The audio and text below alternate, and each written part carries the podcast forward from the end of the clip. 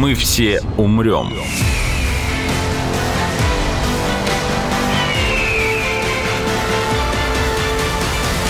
Но это не точно. Здравствуйте, это подкаст «Мы все умрем, но это не точно», где мы с научной точки зрения рассуждаем, что готовит Земле и людям обозримое будущее. Меня зовут Игорь Кривицкий, со мной на связи мой друг, коллега и соведущий Артем Буфтяк. Всем привет. Что, сегодня без шутеечки? Стареешь. Да, Наш сегодняшний гость – Максим Валерьевич Федоров, профессор, вице-президент в области искусственного интеллекта и математического моделирования Скалтеха. Максим Валерьевич, снова здравствуйте, снова рад вас приветствовать. Здравствуйте. А Мы с Максимом Валерьевичем уже записали два, и это будет третий эпизод совместного летнего образовательно-развлекательного проекта РИА Новости из Колтеха «Научная жара». Здесь молодые, успешные, ну или взрослые, состоятельные, успешные ученые рассказывают о последних веяниях и достижениях науки и техники в мире и в России, простым языком объясняют сложные вещи, доказывают и опровергают всякое. Максим Валерьевич уже два раза приходил к нам на подкаст, и мы обсуждали с Максимом Валерьевичем этику искусственного интеллекта, нюансы взаимодействия человека и машины, нюансы взаимодействия людей в области искусственного интеллекта, насколько искусственный интеллект может и должен регулироваться моралью, насколько искусственный интеллект может и должен, и должен ли регулировать саму мораль, этику и вот процессы их образования. Это были сложные и очень интересные беседы. Я очень рекомендую вам послушать эти два эпизода. Вот. Да, в этот раз, э, мне кажется, логичнее будет начать с цитирования прекрасного фильма «Я робот». Ты всего лишь машина. Только имитация жизни. Робот сочинит симфонию. Робот превратит кусок холста в шедевр искусства. А вы? Вот, собственно, этот вопрос мы, наверное, хотим задать нашему эксперту, потому что когда при создании, например, искусства, криптоискусства, как сейчас говорят, ну, даже просто картин, музыку роботы сейчас пишут, точнее, Тексты. искусственный интеллект, если его можно так назвать. Вот насколько это может быть оценено, да, с точки зрения вот нашего восприятия искусства, как искусство, потому что ну, трудно же сказать, что такое музыка, да? Можно сказать, что это, ну, набор звуков. С определенными И, паузами. вот, да, в такой формулировке то, что напишет, допустим, искусственный интеллект, э, это тоже искусство. Если использовать другую формулировку, то это, конечно, не искусство. Так вот, все-таки он остается, этот искусственный интеллект, хотя тяжело использовать этот термин, он остается инструментом или уже творцом? Это если э, выводить какой-то тезис. Такой обширный и достаточно провокационный. Хороший вопрос. Очень много сейчас идет обсуждений как раз этого самого вопроса. Я считаю, что здесь надо вспомнить о том, что наша цивилизация, она основывается на человекоцентричном принципе до сих пор. Человек – мера всех вещей. Да, человек – мера всех вещей. Соответственно, то, что человек считает искусством, человек в данном случае, ну, наверное, все-таки больше эксперт в этой области, то и искусством и является. Если говорить про мою позицию, как человека все-таки более технического, то, скорее всего, это больше инструмент. Искусственный интеллект сейчас в искусстве, ну, как синтезатор. Да? Вот синтезатор, он же синтезирует какие-то последовательности звуков, но, тем не менее, это устройство не считают автором произведения. Автором считают человека, который заложит в него те алгоритмы, по которым он синтезирует эту музыку. Да, и который использует его для создания или игры, проигрывания какого-то музыкального произведения. Такая самопишущая кисть. Да, поэтому ну, в этом плане искусство же тоже оно развивается по спирали, и новые инструменты в искусстве приносят новые области. Кинематограф – хороший пример. То есть появился новый инструмент, и у нас появилась новая область в искусстве – кинематограф. Mm-hmm. Поэтому я думаю, что тут общество как-то переживет. Да. И, кстати, вокруг кинематографа тоже в свое время были бурные дискуссии. А потом, когда звуковое кино появилось, о, там была очень бурная дискуссия по поводу того, что это уже не кино, вот не мое кино, это искусство, а звуковое это уже не искусство. Фотография, опять же, художественная фотография. Ну да, то есть картину художник как-то рисует, прикладывает силу Да, в душу, да, а тут просто да. щелкнул и вот. Я думаю, что здесь то же самое. Я думаю, что здесь опять-таки произойдет какая-то сегрегация, станет понятно, что какие-то произведения будут считаться искусством, какие-то нет. Тут такой еще момент, что, скорее всего, как и до этого было, скорее всего, граница произойдет там, где какие-то мастера могут сделать, а другие люди не могут. Обычно, да, вот разница между мастером и ремесленником в чем? Что ремесленник – это человек, который ну, хорошо повторяет что-то, хорошо производит массовый продукт, Но повторить то, что он делает, могут другие люди. А вот мастер, он всегда узнаваем. И более того, повторить то, что он делает, или она, то, что делает Мастерица. мастерица, вот других не получается. И более того, мастер или мастерица может придумывать новые какие-то Да, образцы, способы да, да. и технологии, техники. Да, поэтому мастерица, она всегда будет делать что-то, что, казалось бы, может сделать и человек более такого ремесленного склада, но у нее получится вот узнаваемо. Да? То Стиль есть, будет вот свой, да. стиль свой, какая-то вот такая изюминка. Ну, вот, наверное, вот, вот, вот здесь опять будет та же самая говорит, как, как с фотографией. Ну, вроде все могут фотографировать. Чего там сейчас? Смартфон взял и фотографирует. Но почему-то до сих пор платятся огромные деньги профессиональным фотографам вот за те самые снимки, которые вау. Вот он передает этот снимок то, что не может передать снимок, сделанный просто с камеры смартфона. Ну, вау или не вау, это на самом деле тут субъективно, ну, то есть кому-то вау, а кому-то ме. Но я хотел бы с вами поспорить скорее, что отличительным признаком мастерства является все-таки не стиль одинаковый, там, узнаваемый, а возможность изобретать новый стиль и придумывать новый. Потому что, ну, вот есть эта нейросеть, которая, не помню, как называется, которая любую фотографию... Передачу стиля, да. Да, которая любую фотографию превращает в... Сейчас как это... Вот, что-то на витраж было похоже в названии. Ну ладно. Превращает любую фотографию в пазл из собачек, например. То есть там Например, все еще... да. И она это может делать там сколь угодно юморно, сколь угодно много там будет собачек, сколь угодно разных пород. Но она в жизни не сделает эту картину из попугаев, например, там, или из портретов Боба Марли. То есть она всегда, она запрограммирована делать это из собак. И все. Она это может делать шикарно, но она не может делать ничего другого. Ну, да, об этом мы и говорим в наших подкастах, о том, что те технологии, которые мы называем сейчас искусственным интеллектом, они хорошо делают что-то очень узкое. То есть, если шахматная программа умеет играть в шахматы, да, делает она очень хорошо. Сейчас, к сожалению или к счастью, они обыгрывают людей. Но даже если взять другие шахматы, ведь на самом деле доска... Трехмерные шахматы какие-нибудь, например. Ну, даже, может, двухмерные, но другие доски. Ведь Ага. досок их много, как показывает история шахмат. Просто наиболее популярны 8 на 8. Мгм. А там есть разные. Там есть с выступами доски, есть другое количество клеток и прочее. Так. Вот человек, если он хорошо играет в шахматы, ну, ему показать правила, он быстро переучится, ну, может быть, не так хорошо, но играть начнет и, наверное, и выигрывать, да. Мгм. А программа все, то есть ее надо заново переобучать, то есть вот тот С же самого самый, нуля. да, с самого нуля, то- тот же самый алгоритм, он уже ну, не будет играть там 9 на 9. Если будет играть, то он будет там абсолютно тупые ходы делать. Ну, это хороший алгоритм, может быть, сначала действительно будет дико тупить, но то, что мы сегодня называем искусственным интеллектом, способно к самообучению. И как бы сколько-то игр сыграв, 10, 20, там, сотню, тысячу, в какой-то момент она научится играть, а в какой-то момент она научится играть лучше, чем люди. Да, но это произойдет, а, не сразу, б, ей нужно дать новые правила. Вот тут очень важный момент, что если не дать новые правила, ничего она играет. А по каким правилам она будет играть? Непонятно, да? Мгм. То есть она просто встанет в ступор. А, то есть, если на новую доску натравить программу, которая привыкла играть на старой, она не научится никогда, если не вложить в нее способность к... Ну, Это очень упрощенное видение. Ну, да. Мгм. Можно, понятно, подискутировать о том, что можно запустить некий генетический алгоритм, который создаст новые правила, но мы говорим о том, что человек может эти правила и сам создать, и сам быстро понять. И более того, он универсален. Он может и машину починить, а она может хирургическую операцию сделать и так далее и тому подобное. То есть человек – это универсальное существо в плане использования своих когнитивных способностей. А все алгоритмы, которые сейчас известны, они все-таки не универсальны и заточены под какие-то очень узкие приложения.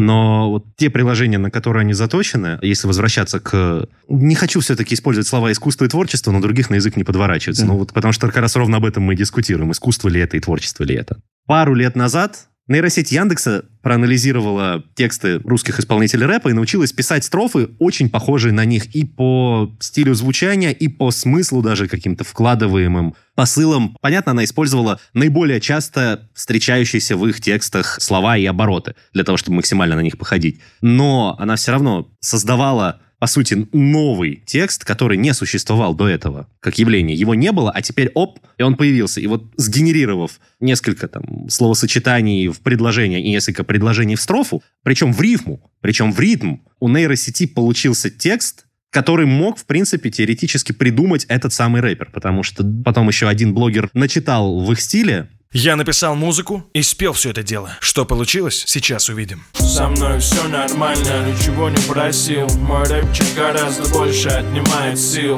По-моему, палево стало поменьше. Это радует. Вдоль Москвы реки скручу Продолжена я Я продолжаю заниматься тем, что я умею. И мне ужасно плохо, когда не в Москве. Я никому нифига не должен, но некоторые не согласны. Прикидываю дернуть в Подмосковье с близкими на связи Как корабли плывем с тобой мы берегам мироздания. Это империя, чума повсюду давит сознание. И я плевать хотел на мнение юных дев этого муравейника. Я горожанин Мордора, наберу не сняв ошейника. Я был богатым, был бедным, был как Пэт, не понят Повсюду элита, я в бедстве, но все равно в загоне. Мы загоним эти продажные принципы в угол Чтоб наконец-то просто слышать тихий голос друг друга. Если бы я не знал, что это написано искусственным интеллектом текст, я бы принял за чистую монету, что это реально их произведение. Это там строфы из невыпущенного, например.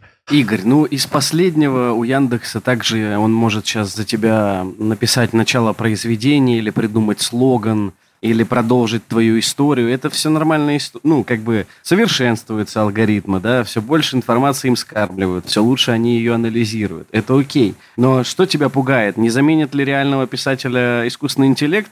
Я думаю, Во-первых, я не что сказал, что вполне- меня что-то пугает. Ну, то есть... Вполне возможно, что заменит, и я не думаю, что это будет плохо, потому что, ну вот ты, например, любишь фэнтези-истории с эльфами и магией. Ну вот тебе будет, считай, каждую неделю искусственный интеллект давать новую историю. Это плохо, что ли? Нет. Просто там будет много клише, ну подумаешь, ты же такое любишь. Например. Ауч, в самое сердечко.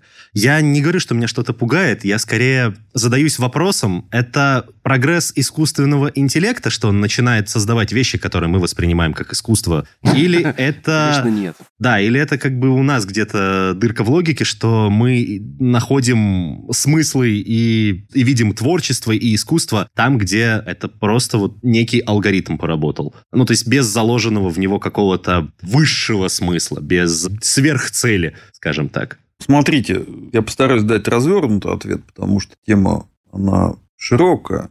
Искусственный интеллект, он хорош для замены человека в рутинных операциях.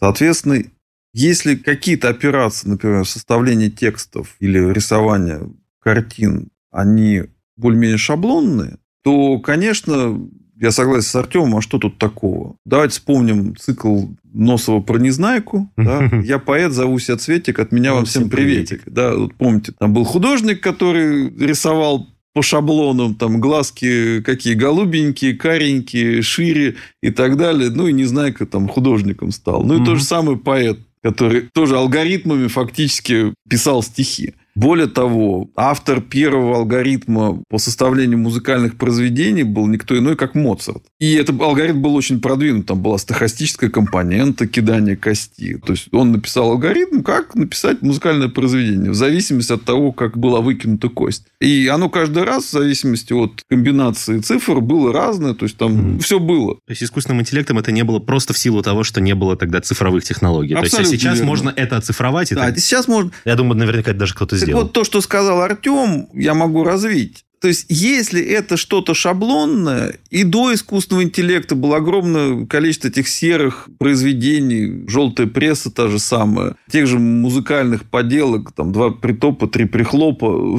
ну, собственно говоря, Три блатных.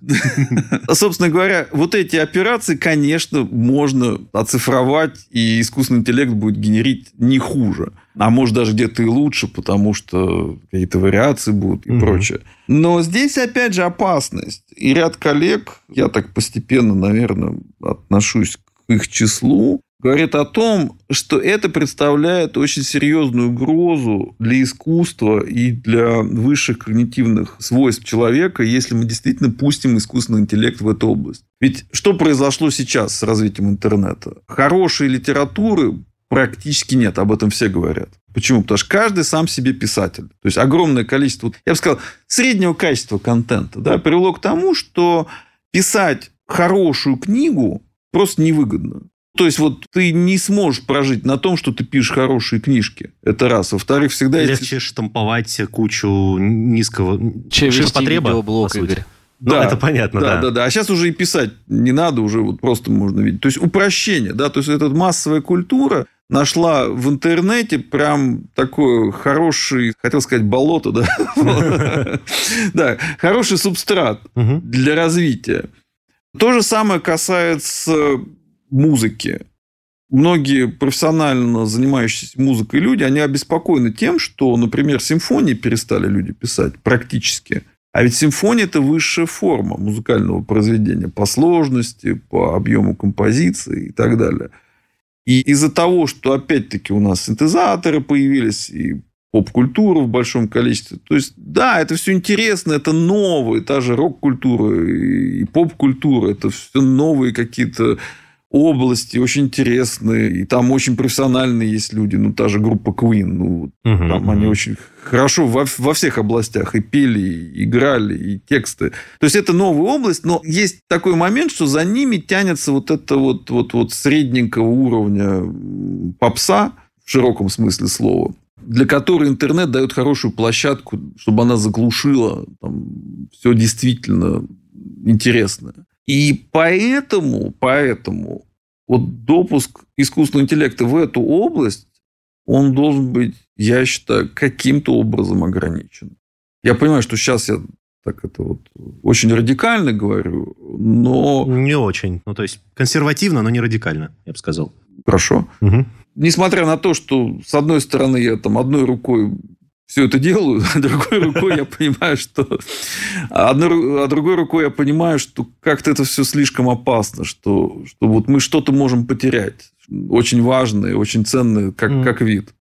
Ну, то есть, что-то мы потеряем, но это, это процесс эволюции. То есть, то, что ненужное отмирает, это атовизмы. Ну, то есть, как вы сами сказали, что фотографий сначала не было, были художники, да? А потом, ну, во-первых, с появлением фотографий художники не умерли, они просто там переклассифицировались и стали писать другие картины. А во-вторых, фотография стала отдельной формой искусства. И мне кажется, что если говорить про искусство, создаваемое с помощью нейросетей искусственного интеллекта, то там останется все еще аспект творчества и, соответственно, где найти мастерство. Просто оно будет заключаться в том, что человек создал код, который делает великолепные музыки и картины. А, то есть не, не человек делает... Или отобрал оттуда то, что действительно... Вот понимаете, в чем дело? Или отобрал из той всей мозаики, которая генерится, и действительно что-то интересное. Да, но все равно как бы это вот ну, человеческий фактор, и роль человека в создании этого искусства, она ну, на мой взгляд, она все еще будет, она просто несколько трансформируется. Будет, будет. Будет Вопрос... и будет основной. Да, вопрос именно в том, куда это все ведет. Мы опять упираемся в вопрос, я бы сказал, такого миссионерства и прогрессорства. То есть надо все-таки людей воспитывать и при, О, приобщать, это, да. приобщать, приобщать, так сказать, к вечным ценностям. Там тоже фэнтези, ну хорошо, да, ну может быть там классику почитать, интересные. Ну вещи. опять же, вот ладно, если отойти, если чуть-чуть пофилософствовать, то то же самое фэнтези Мартина обвиняют в том, что он много своровал у Толкина, прямо или косвенно. Это не делает «Песнь льда и пламени» менее хорошим произведением, например. Ну, то есть, несмотря да. на то, что оно по сути, вторично относительно Толкина. Да, но если вот касательно языка, вот если развить эту тему, я английский язык, на самом деле, выучил благодаря Толкину. Так. Мой прогресс в английском языке хотя начал я учить достаточно поздновато, как говорят многие лингвисты, но тем не менее выучил до того состояния, что даже могу на нем думать, и у меня тесты лучше, чем у многих жителей Британии. Я в свое время правил грамматику в их текстах и так далее. А во многом благодаря Толкину, которого я читал в оригинале. Вот, понимаете, когда вы читаете в оригинале эти произведения, ну, все-таки там большая разница. Да. То есть, сам язык Толкина – но он же был профессиональный лингвист, ко всему uh-huh. прочему, профессор филологии. Ну, это что-то потрясающее. Вот он настолько этим английским языком владел, что я понимал, что вот все, что я читал до этого в плане английского, ну, это так вот ерунда, да. И это позволило, наверное, развить какие-то структуры мозга у меня, которые отвечают за лингвистику. То есть, когда я продирался через вот эти все его построения. Поэтому, наверное, мы слишком отошли от темы, от темы нашего подкаста. Но на самом-то деле, когда говорим про литературу, имеет смысл все-таки сравнивать оригиналы произведений, потому что в переводе там очень много чего. Ну, это-то понятно, да. Я скорее хотел привести аргумент в пользу того, что хорошо рекомбинированное может не уступать по качеству оригинала. Я согласен. И Вопрос, вопрос- этом- вопрос критерий качества. Вот вопрос, чего мы хотим. Мы хотим задействовать... То есть, мы хотим, чтобы искусство развивало человека дальше? Или хотим, чтобы э, человек зашел в какое-то цифровое стойло? Вот у меня, понимаете, иногда аналогия, что так или иначе нас загоняют, нас как общество, в некое цифровое стойло. Вот как э, со свиньями на ферме, да? Мгм. Вот есть кабаны, которые бегают, там, желуди роют, э, веселя. У них, да, куча проблем у кабанов. Там, где-то волк, где-то охотник. Но у них огромное количество впечатлений. И есть вот эти хрюшки на ферме, которые уже там не двигаются, света не видят, их пичкают гормонами, антибиотиками и так. Вот, вот, вот нас как-то туда. И вот в плане искусства, которое пища для ума все-таки, да, вспомним, что это пища для ума, пища для развития каких-то высших форм интеллектуальной деятельности. Мгм. Вот вместо нормальной такой здоровой, сбалансированной диеты, которая у кабанов, нам нам вот эту вот комбинацию витаминов, гормонов там, и прочего, для того, чтобы больше сала было или больше мяса пихают. Вот какая-то такая аналогия просматривается, к сожалению. То есть, во-первых, то, что как раз искусственный интеллект способствует культуре ширпотреба в, куль- Да. в это прям вот- культуре, вот, да, вся вот простите эта за интернет, да, интернет, интернет и вся вот эта цифра прям очень способствует. да. Мгм. Мгм. Я не думал об этом с этой стороны. Это на самом деле очень интересная мысль.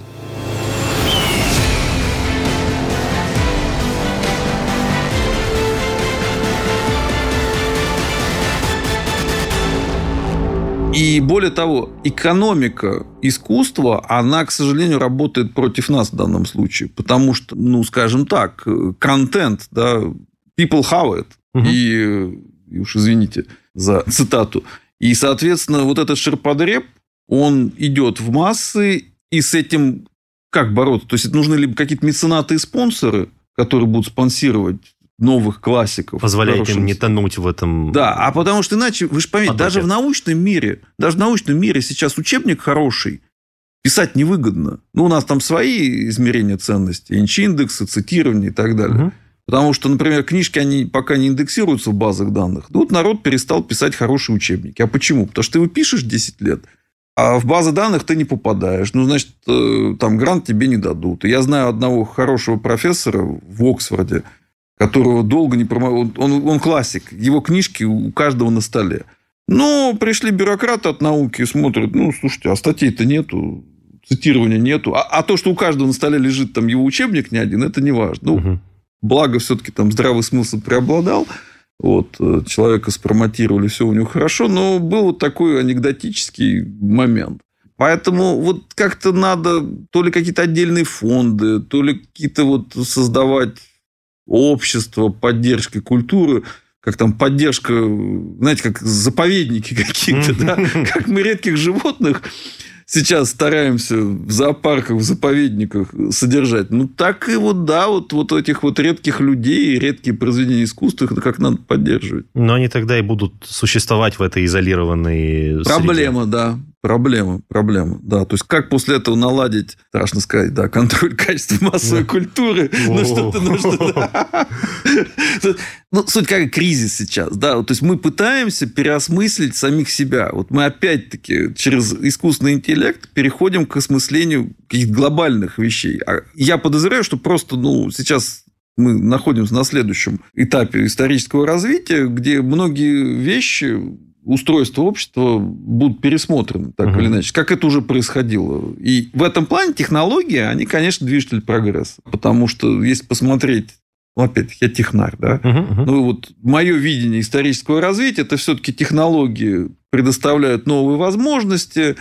Люди понимают, что там устройство общества как-то уже вот не совсем работает. Ну, то есть, они начинают так сказать, между собой конфликтовать, и вот дальше там от феодализма перешли к капитализму там, и так далее. Да? Да. До этого был рабовладельческий строй, до этого был первобытный общин. Ну, я очень утрирую, Мгм. ну, примерно так. И у меня такое впечатление, что все оно коррелировало с развитием технологий. И мне Конечно. кажется, что технологии были первичны, а потом уже общество начинало осмыслять и как-то перестраиваться. Вот то же самое сейчас происходит, потому что вот, ну, ну куча вопросов, да, с, с границами, с... э, Веяниями Маркса по- подтягивает от, от ваших слов. Это не хорошо и не плохо, это просто вот... Правильно, правильно, абсолютно правильно. Социализм должен победить, я считаю. А может быть, что-то другое придумаем. У меня есть гипотеза, что что-то придумаем другое. Ну, материализм, назовем это так, отталкиваясь от изменений в... Понимаете, в чем дело? Вот опять материализм. А технология... И вот, вот опять мы пытаемся скатиться каким-то старым инструментам. Да, вот материализм. Да? Мгм. Каким-то шаблоном А технологии-то зашли, извините, в области. Вы подождите, подождите. Так сказать, паровоз как-то не сильно там на сознание. Ну, окей, у Платонова там есть заходы по тему паровоза там, и прочее. Как бы вспомните человек бульвара Капуцинок, там как бы там паровоз ого Да, да, да, на да, людей. да, да. То есть, ну, Платонов хорошо говорил, Мгм. там, о- писал о влиянии технологий, там, одушевлении технологий. Там, Да. Герои Платонова, они придавали очень много, я бы сказал, антропоморфизма технологиям. Но если отвлечься от этого, то надо понимать, что сейчас технологии вторглись в сознание людей. Да? То есть у нас идет пересечение высших функций сознания и технологий уже. И все эти нейроинтерфейсы. Ну, те же ну, это самые... совсем отдельная тема. А почему она отдельная? Она- Нет, для меня это как раз она не отдельная, потому что это все то, что, чем мы занимаемся. Хм. То есть нейроинтерфейс, искусственный интеллект, это, один, это, это все один и тот же стейк, стек технологий. Ну, Ну на да, самом деле, один на, Справедливо принято. да, один на другой замыкается, очень сильно зависит. Почему я говорю, это стек технологий. Там вытащишь один блок, и все посыпается. Мгм. Поэтому я все считаю, что что-то новое мы должны придумать, именно как, как человечество. А что это будет? Ну, фантасты много чего понаписали. Там, в том же нейроманте. Там, очень интересно. Да. Да, да.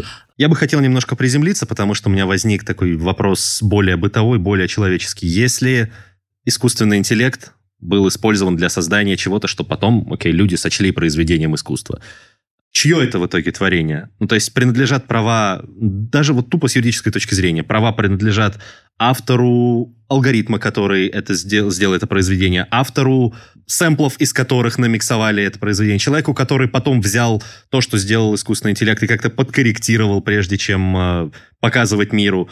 Просто вот с точки зрения искусственный интеллект в авторском праве и авторское право в работе искусственного интеллекта. А вот Да, пока на примере создал искусства. искусственный интеллект, э, то есть создатель будет иметь права на то, что произвел искусственный интеллект? Или как? Или это нарушение прав искусственного интеллекта? Коллеги, вот вы хотели, вы хотели, вы, вы- хотели, сказать, нащупать какую-то твердую почву, а встали прям в самую, в самый Самое центр, болото, да. в самое болото. Не, это не болото, в самый центр дискуссии. Так Мгм. вот, я вам скажу, что нормальной правовой базы сейчас нету. Но новые технологии, блокчейн, да, они позволяют эту проблему решить. То есть, вот опять же, технологии дали новый толчок в развитии правовых и прочих областей. Мгм. Так вот, наиболее сейчас оптимальным выходом из этой дилеммы, да, или трилеммы, наверное, будет технология блокчейн.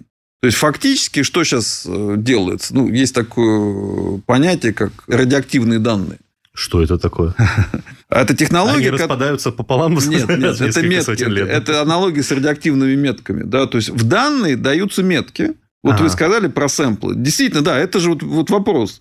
Мы берем нейросеть, учим на каких-то сэмплах, Мгм. там, будь это музыка или картина, и что? Дальше вот мы вытащили стиль Гогена, например. Допустим. Да, и дальше начали фотографии э, с помощью этого стиля Мгм. тран- тран- транслировать в картины а-ля Гоген. Давайте то, что больше визуализируется у слушателей, мне кажется, потому что очень много картин в стиле Ван Гога. Вот скорее. Ван вот. Гог, да, да. Ван Гога просто вот, ну, очень много копий, Да, и в ну, том числе и нейросетями созданных.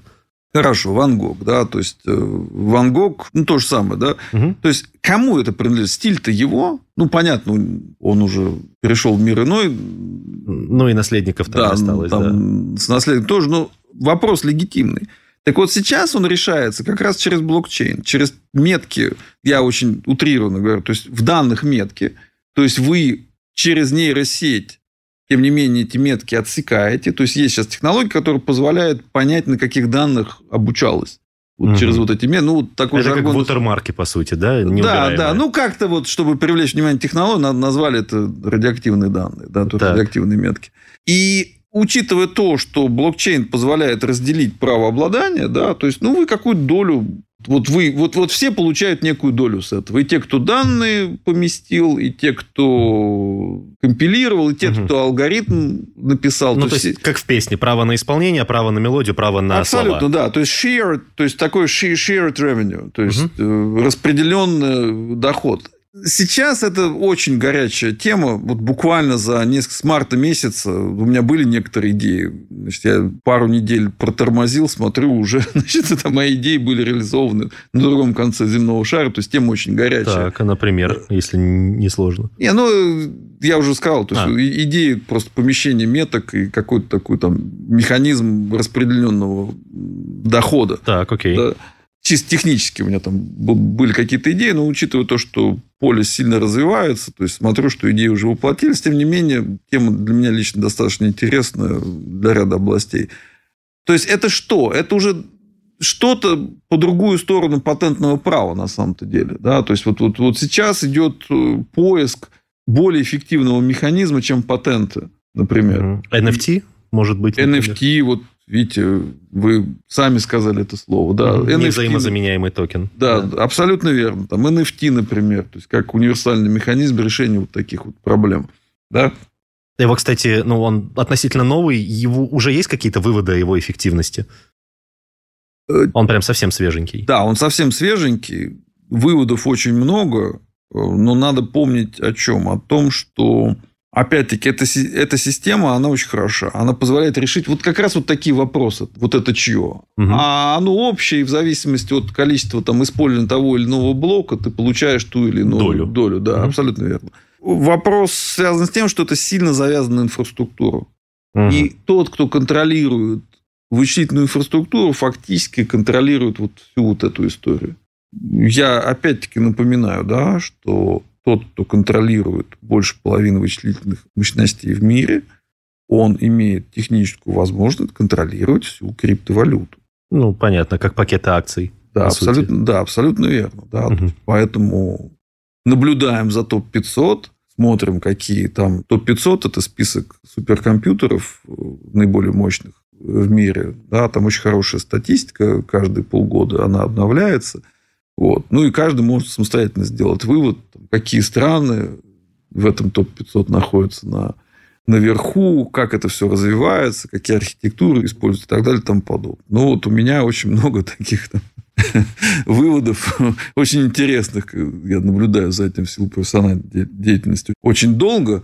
Да, и касательно вот всей этой истории с NFT и криптой, ну, есть у нас несколько кандидатов на планете, которые...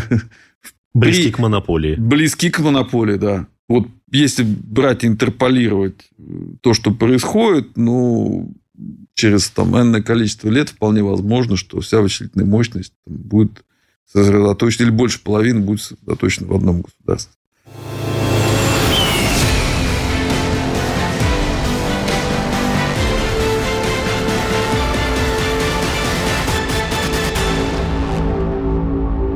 Хорошо, а я вот сейчас попробую... Ладно, я скорее, кажется, себе могилу рою, но все равно попробую перейти к теме, на мой взгляд, чуть более широкой. А, искусственный интеллект и творчество. Творчество в более широком смысле. Творчество не как искусство, там, создание шедевров, симфоний, э, текстов и так далее, но творчество как принятие нешаблонных решений и выход за, казалось бы, там, жесткие, заранее заложенные рамки. Во-первых, в принципе, способен ли искусственный интеллект на такое? На принятие каких-то решений вне заложенного в него алгоритма? Формально, да. Внедряете То, в него... что мы сегодня называем искусственным интеллектом, я, да, ну, уточню. Формально, да, внедряете в него какой-нибудь генератор случайных чисел и вперед.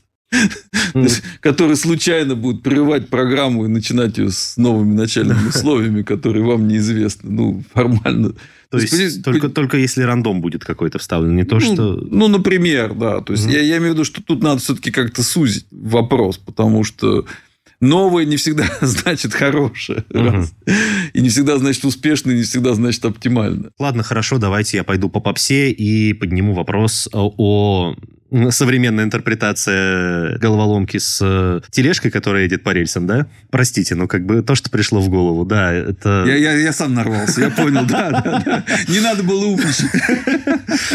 Искусственный интеллект, встроенный в беспилотный автомобиль, который должен принять решение, если у него там, ну, кто ценнее, там, пассажир внутри него или, или пешеход. Или там среди двух пешеходов выбрать, э, если он не успевает свернуть куда-то в сторону, на кого нестись. По шаблону, по, по заложенному в него алгоритму, он должен э, выйти из этой ситуации, искусственный интеллект, с минимальными там, человеческими жертвами, например. Ну, понятно, да, желательно без них. Но вот если ситуация предполагает, что не может такого произойти, не успеет он свернуть, то есть он успеет свернуть либо в бетонный блок, что повредит пассажира, либо продолжит ехать там сквозь пешехода, что повредит пешехода, мягко говоря. А, Это не вписывается в его шаблоны, но тем не менее ему надо принять какое-то решение. Что будет делать искусственный интеллект, то, что мы называем искусственным интеллектом в этой ситуации, и как по-хорошему должен бы он был поступить в такой ситуации. Ну, вот здесь как раз опять вы затронули вопрос, который активно обсуждается. Более того, я сейчас процитирую моего коллегу Дмитрия Владимировича Огородова.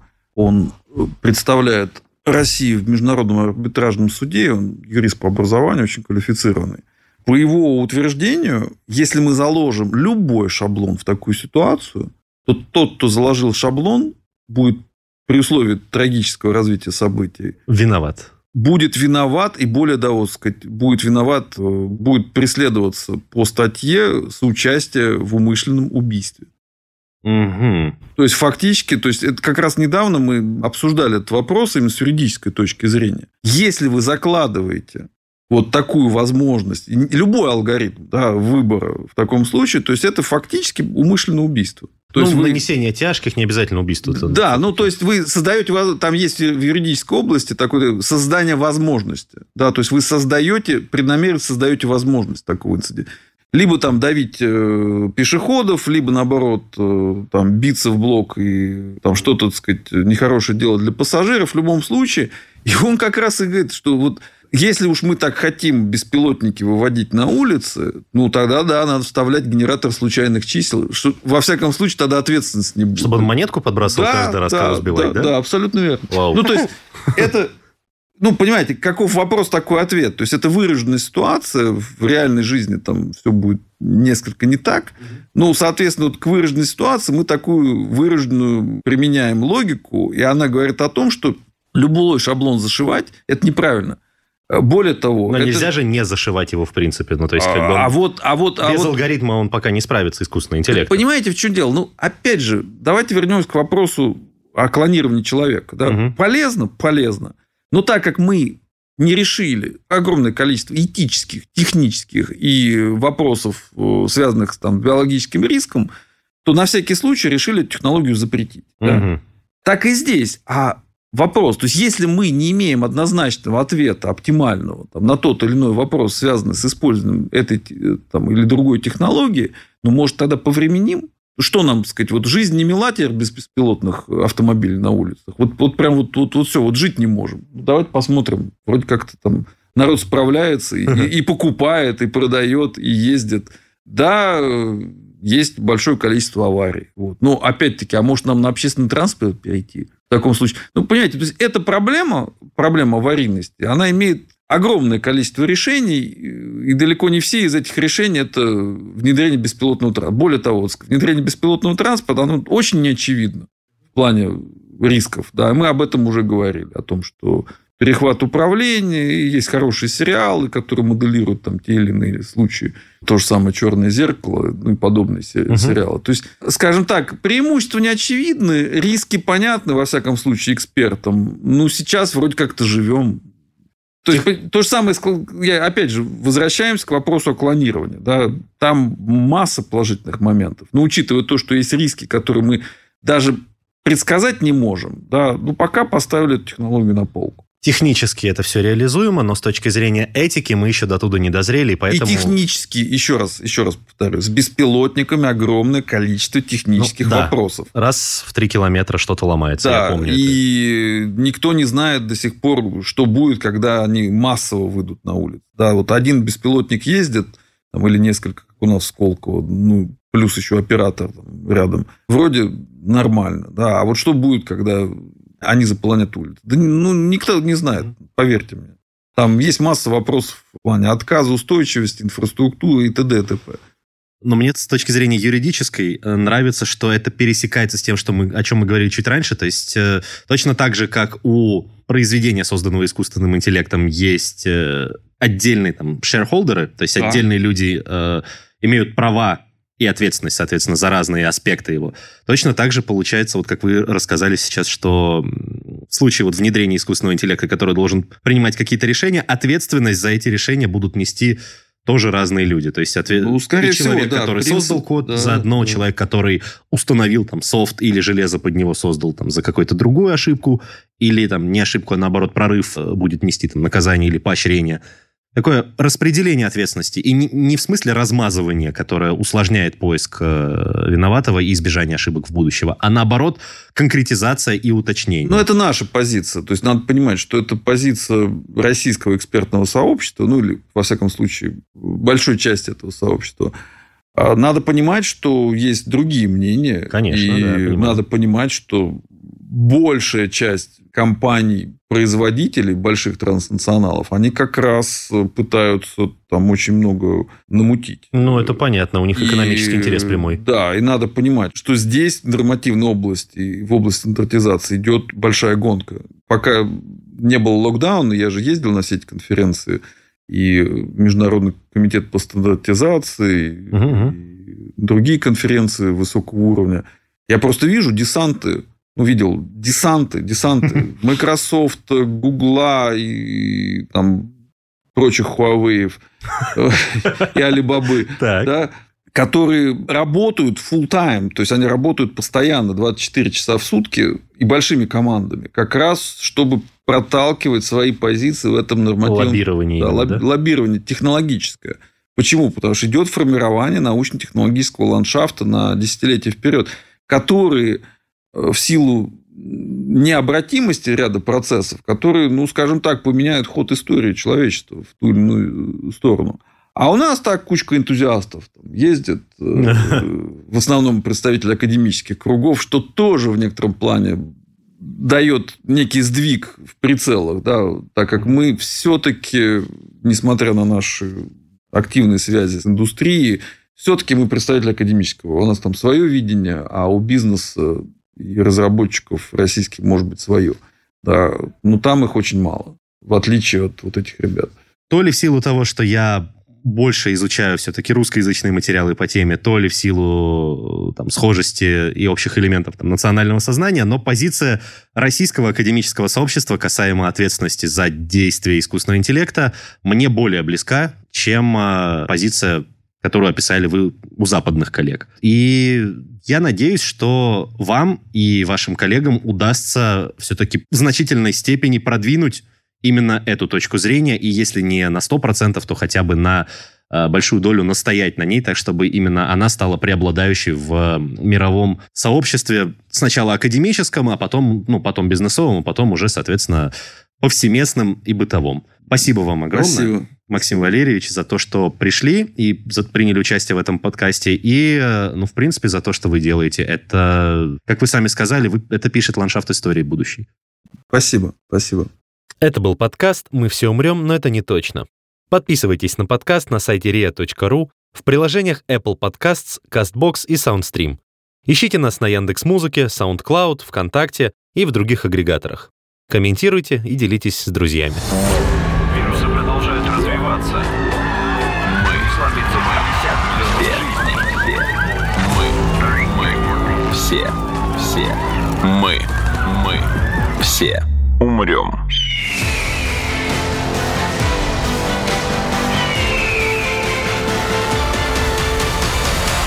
Мы все умрем.